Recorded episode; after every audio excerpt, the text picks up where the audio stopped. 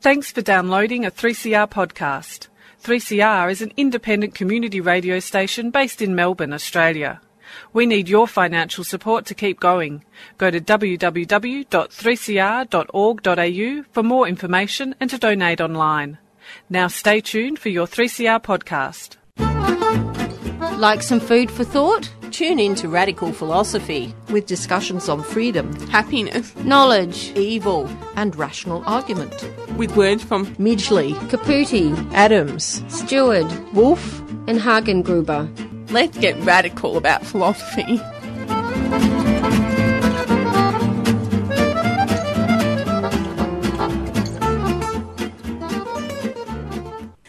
I will have the moral courage to make my actions consistent with my knowledge of right and wrong. Real integrity is doing the right thing, knowing that no one is going to know whether you did it or not. Oprah Winfrey. You're listening to Radical Philosophy on Radio three C R, and I'm Donna Haraway, a retired professor in the History of Consciousness at the University of California at Santa Cruz. Good afternoon, listeners, and welcome to Radical Philosophy. I'm your host, Beth Matthews. Today I'm speaking with Professor Lisa Tessman about when doing the right thing is impossible. Welcome to the program. Thank you. It's great to be here. Now, could you give us a little bit of background information about yourself? Sure. So I teach at Binghamton University, which is a state university um, in upstate New York, a few hours from New York City.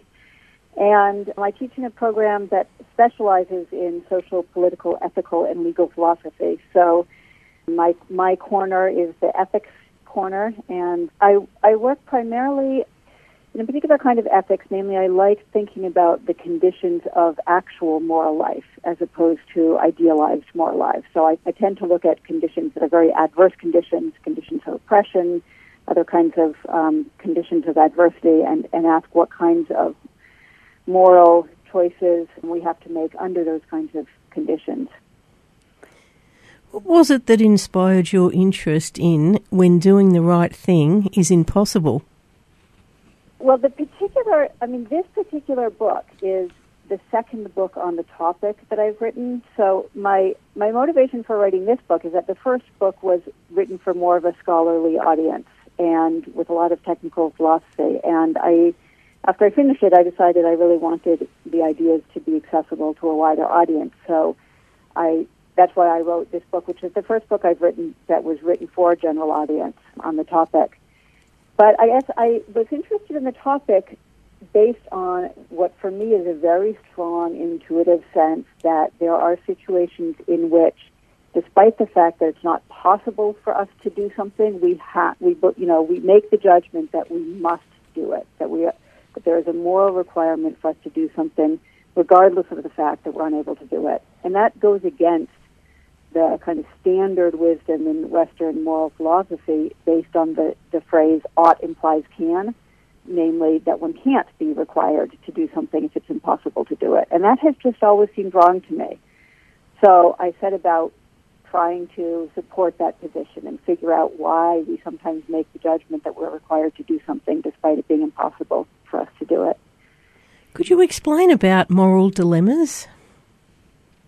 Sure. So a moral dilemma is kind of the most obvious sort of situation in which one can be required to do the impossible. So it's common to think about moral conflicts, where there's one thing that we're required to do and something else that we're required to do, and then they come into conflict with each other. You've made a promise to do one thing, but on your way to carry out that promise, you know, you come upon a person in great need, and you're required to help somebody that you come across in need, and now you can't keep your promise, something like that. So in the case of a moral conflict, sometimes you can just say, well, one of those requirements overrides the other. So the one that gets overridden is just canceled. It's kind of nullified by the fact that the two came into conflict and now you're released from having to, to fulfill it.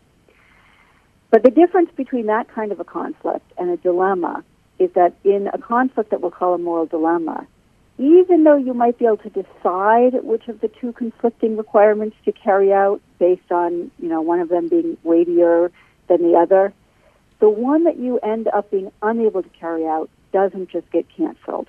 And so uh, a philosopher named Bernard Williams coined the phrase of there being some kind of a residue left over or a remainder left over from the moral requirement that is not fulfilled and that has now become impossible to fulfill, to convey this sense that sometimes, as he put it, the ought that is not acted upon remains standing. It remains in effect. And that's what characterizes a dilemma. When there's a conflict, where in the resolution of the conflict, you're still required to do whichever of the two requirements you end up not being able to do because you did the other one instead. Do you explain the difference between negotiable and non-negotiable moral requirements? Right. So that distinction helps explain what makes something a dilemma rather than just an ordinary moral conflict. So if the two conflicting requirements are negotiable, then that means the overridden one can be canceled and it doesn't remain, and so you're not actually in a dilemma. If the requirements are non-negotiable, then it simply means you can't negotiate it away by overriding it by the other requirement, so it doesn't cancel out. And what makes something non-negotiable rather than negotiable is that the value that that requirement is protecting can't be substituted with some other value, and it can't be compensated for by some other value. So generally they're values that are unique and not interchangeable. So for instance, a human life is uniquely valuable. If, you know, you have to kill one person to save five other people, even though you might decide the right choice is saving five rather than one, it's not as if any of those five saved lives can substitute for the life that's lost. That life that was lost is irreplaceable. And because the value that's been lost was irreplaceable, then the, the requirement not to kill is a non-negotiable requirement because it's protecting a value that can't be substituted for by whatever value came into conflict with it and that you ended up fulfilling instead.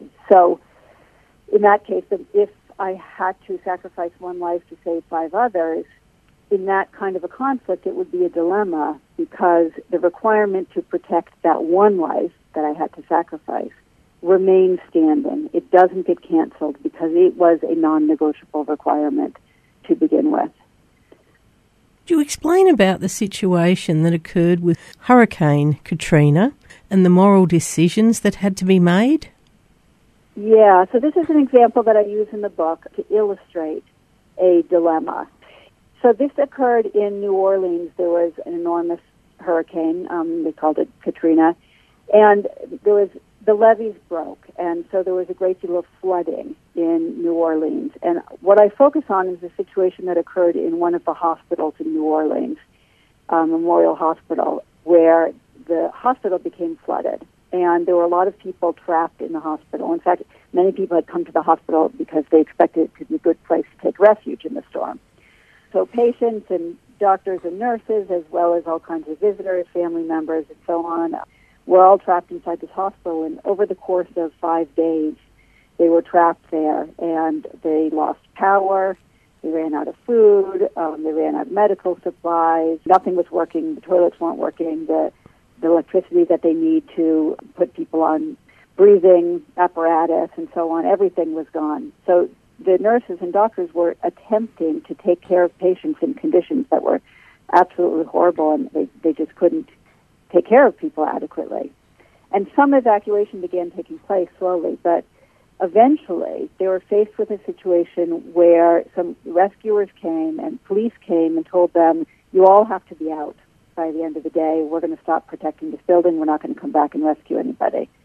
And the, the doctors and, and nurses knew that they had some patients whom they couldn't evacuate, either because they simply couldn't be lifted or because they were too frail to move and they would die if they were to be moved. And many of these patients were in a condition where they, they couldn't give any consent. They might have been unconscious or they might have had dementia or something like this, so they couldn't give consent. And so the doctors faced a choice. They could abandon the patients and they would die a slow and painful di- death alone, or they could give them lethal injections of morphine and other drugs that would hasten their death, and, and essentially it would be a mercy killing.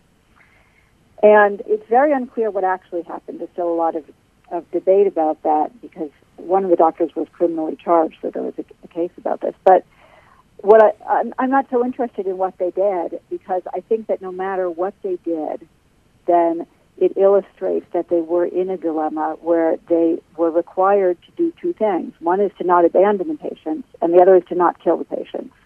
And they had to do one or the other.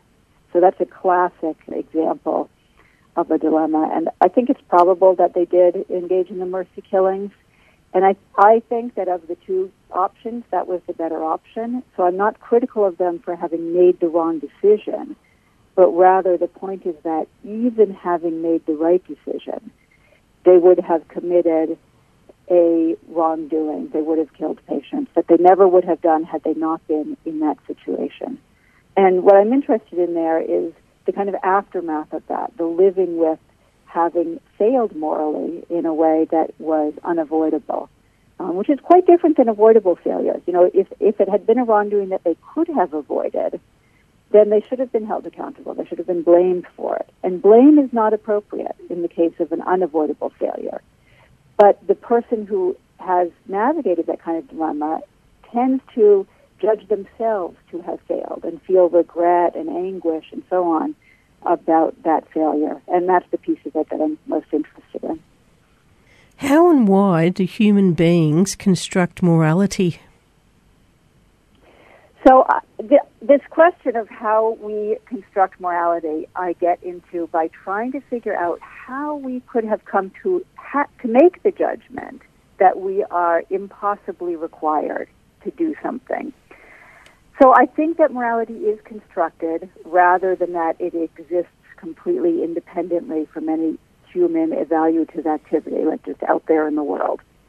I think that morality comes from what human beings value and how, what kinds of systems we create to actualize and protect those values.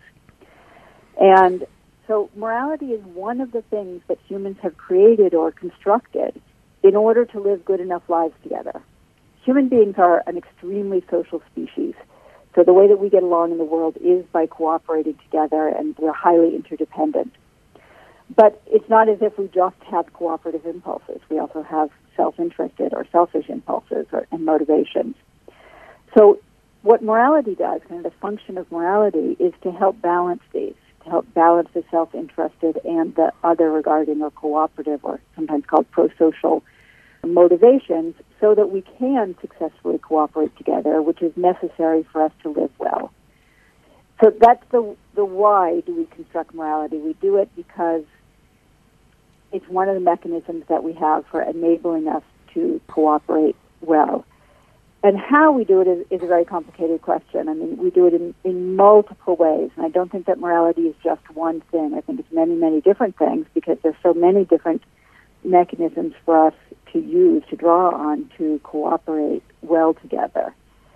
And the reason that I look at any of that, at why, at how and why human beings do construct morality, is because I think that one of the things that we construct and that carries the authority of morality are these judgments that we can be required to do the impossible in certain situations. What part does empirical psychology play? Well, on the empirical moral psychology, as opposed to kind of philosophical moral or philosophical ethics or moral, or moral psychology as it's practiced by philosophers, what empirical psychology can do is study what human beings actually judge themselves to be morally required to do. And it can study what actual human moral and immoral behavior is. So philosophers tend to ask questions about what we ought to do, and psychologists tend to ask questions about what we do do or what we do judge that we ought to do. And many philosophers think these two have no relation, that because we can't directly derive an ought from an is, what we ought to do from what we do actually do, that they, they really have no relationship. And, and I reject that. I think they do have a relationship, precisely because I think we do construct morality. So we have to look at how we construct morality in order to be able to say anything and critical about it. So empirical psychology, I draw on a lot of psychology in order to look at the processes through which we make moral judgments and look at things like moral motivation to understand why we might make the judgment that we can be impossibly required, and also why we might want to say that that judgment has as much authority as other kinds of moral judgments that we make. You're listening to Radical Philosophy on Radio three C R, eight fifty-five on your A M dial, and I'm speaking to Professor Lisa Tessman about when doing the right thing is impossible. How do we go about making moral judgments? So this is one of the things that we can learn from empirical psychologists. So psychologists, cognitive psychologists, tell us that there are two cognitive processes through which we make our judgments, including moral judgments. Sometimes they call them System one and System two, where System one is the intuitive system and System two is the reasoning system. The intuitive system is automatic. It operates below the level of consciousness, so we can't consciously control it, and it's extremely fast. System two is the reasoning process. So anytime that we're making inferences or doing complex calculations, going through steps of reasoning, we're doing it slowly, we're doing it consciously, so we can control it and direct it, you know, consciously. And for a long time, both psychologists and philosophers have assumed that we make our moral judgments through a reasoning process.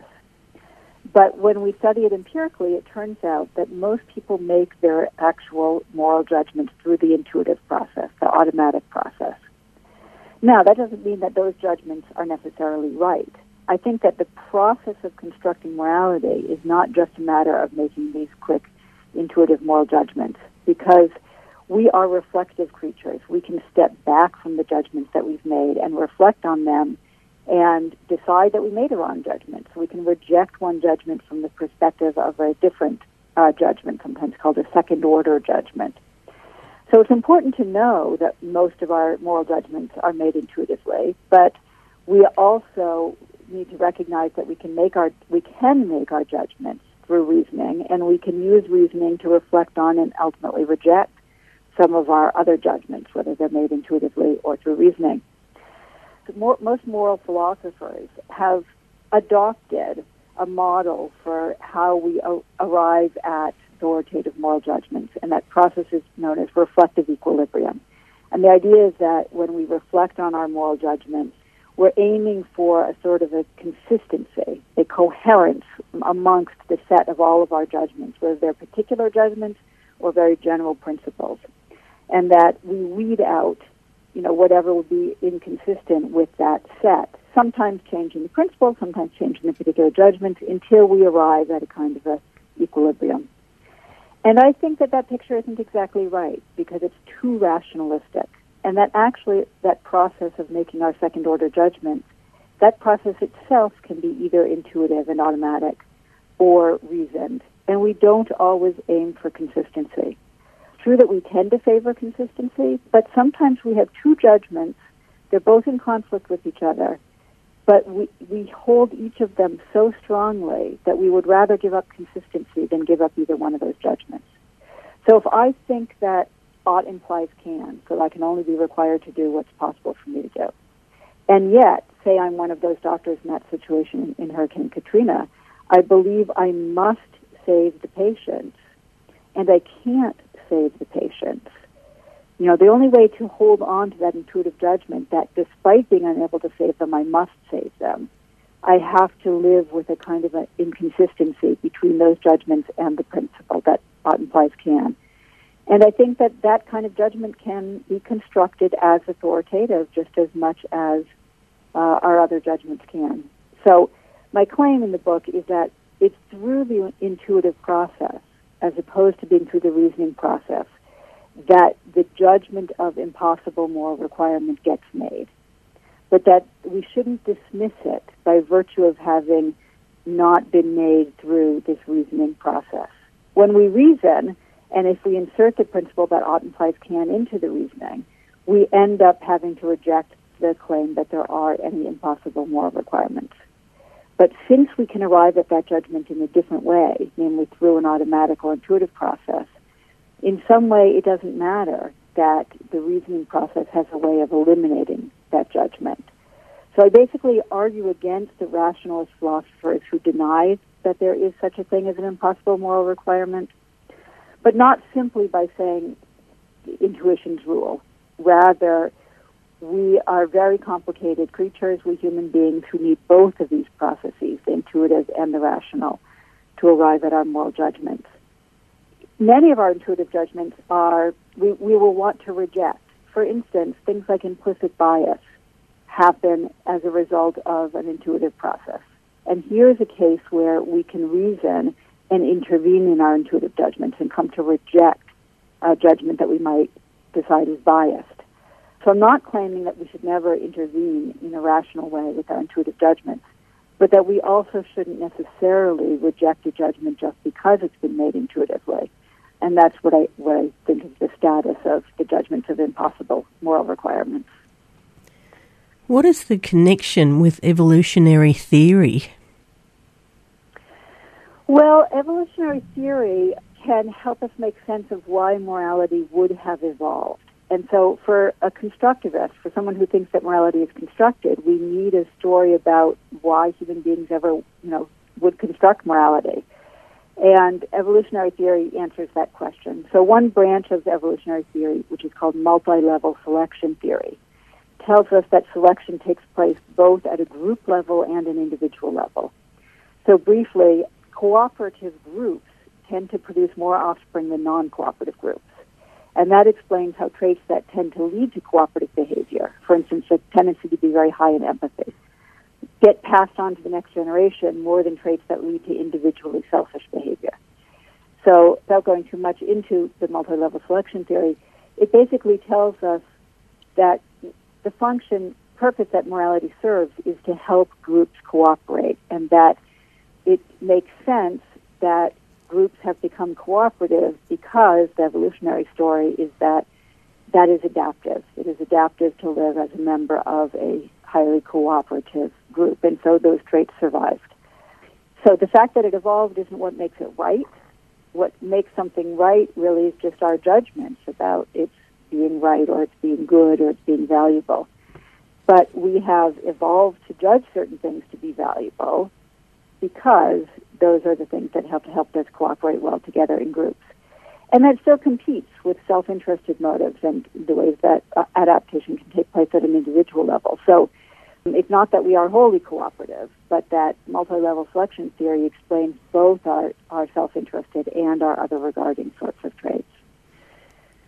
How is it that sometimes moral wrongdoing is just unavoidable? Right. So putting this all together, moral wrong, we often judge that moral wrongdoing is unavoidable. Whenever we're in a situation where what we judge to be the right thing to do is something that we can't do, right? So saving the patients would be the right thing to do, but uh, I can't. That's when we make a judgment that moral wrongdoing is unavoidable. And then, to put it together with the stuff I've been talking about, about the construction of morality, the question is, what kind of weight, what kind of authority should we give to this judgment that moral wrongdoing is unavoidable um, in this situation? And my claim is that we construct the authority of morality in these complicated ways that involve both intuitive judgments and reason judgments, that involves a lot of our psychological traits like empathy and so on. And And so if we look at the ways that human beings actually construct morality, it's nothing like the picture that rationalist moral philosophers have given us about what gives a judgment moral authority. And so I'm rejecting the rationalist claim that a judgment can only carry moral authority if it has this kind of consistency with all of the other judgments that we might make. And that gives me room to include judgments that we are impossibly required to do something or that wrongdoing is unavoidable, to include those amongst the judgments that carry authority, that carry uh, what a philosopher named Margaret Walker has called the specifically moral authority of morality, the kind of authority that we imbue those judgments with. Is there anything else you'd like to add that we haven't already discussed? I, I think you've asked questions that cover it really well, so not so much on this topic. I mean, I guess the only thing I would add is that taking this idea that we can be impossibly morally required to do a variety of things helps understand why we might be feeling awful a lot of the time about our own moral lives, because in the world that we live in, I think that dilemmas are extremely common. I think, you know, as we as we see injustices, as we see all kinds of disasters unfolding, whether they're caused by climate change, by a breakdown of democratic norms, by all kinds of things that we may see as, as going wrong in our world, those are creating for us situations where what we take to be the right thing to do may simply not be among the options in front of us. And I, I think that, that in our actual world that we live in, that tends to happen a lot. And we need a concept like unavoidable failure to make sense of how we feel when we are, are living our moral lives in that kind of a world. Do you have any future study plans within this field?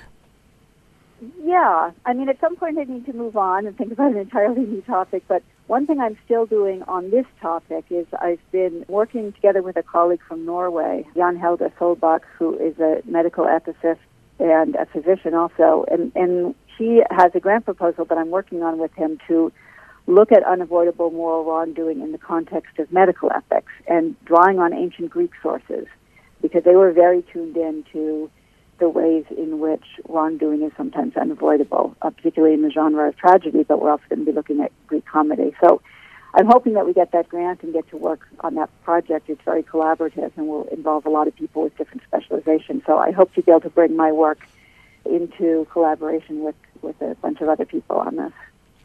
That sounds good. Well, thank you very much for coming onto the program today. Thank you so much.